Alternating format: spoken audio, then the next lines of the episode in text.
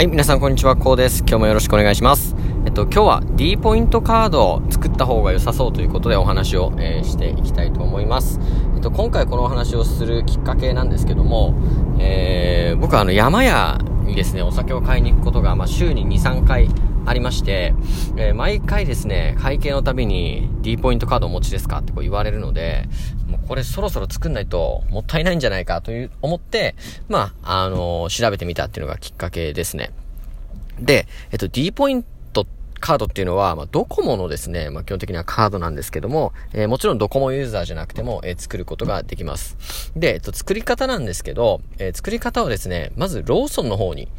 え、行ってもらって、え、もう置いてある場合もあるし、え、レジですね、え、レジの後ろにある場合も、え、あるんですけども、まあ、店員さんに、え、D ポイントカード作りたいんですけどって言えば、もう、あの、その場で D ポイントカードだけ、えー、渡してもらえるので、冊子と一緒にですね。で、えっと、もらったら、その冊子に書いてある QR コードにアクセスをして、えー、D ポイントカードの、まあ、D アカウントという、まあ、アカウントをですね、えー、作るという作業をします。え、そうするとですね、もう簡単に、えそのカードで、えポイントを貯めることができる仕組みになっています。で、ポイントは、え100円で1ポイントなんで、まあ、1%還元なので、え割と、えお得ですね。結構まあ、あのー、今200円で1ポイントとか、えー、0.5%の還元のものが多い中で、まあ1%なんで、えっ、ー、と割とお得感は、えー、ある気がします。で、えっ、と毎回カードを、まあ出すってなるとちょっと面倒なところもあるので、えアカウントを作ったらですね、えっ、と D 払いのアプリがあります。で、これは、えー、まあアプリの中にですね、まあ PayPay みたいな、えキャッシュレスの決済と似てるんですけども、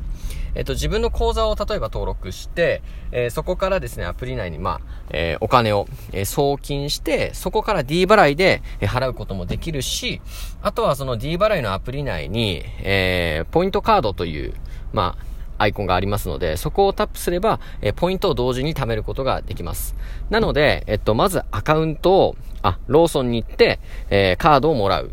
で、えー、もらった冊子の中の QR コードでアカウントを作る。その後に D 払いの、えー、アプリをインストールして、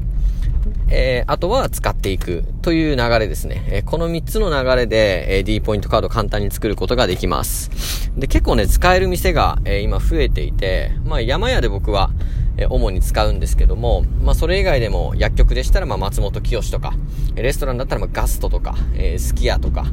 ですね。あとは、まドトールコーヒーとか、ね、いろんなお店で、えー、D ポイントカード、えー、使えますので、え、これは、まキャッシュレス決済もありますので、えー、結構ですね、あの、使い勝手いいんじゃないかなと思いますので、えー、年会費も、えー、手数料もちろん無料になってますので、え作っておいて損はないんじゃないかなというふうに思います。はい。ということで、えっと、本日はですね、え D ポイントカードは、え作っておいた方が良さそうということでお話をさせていただきました。えご清聴ありがとうございました。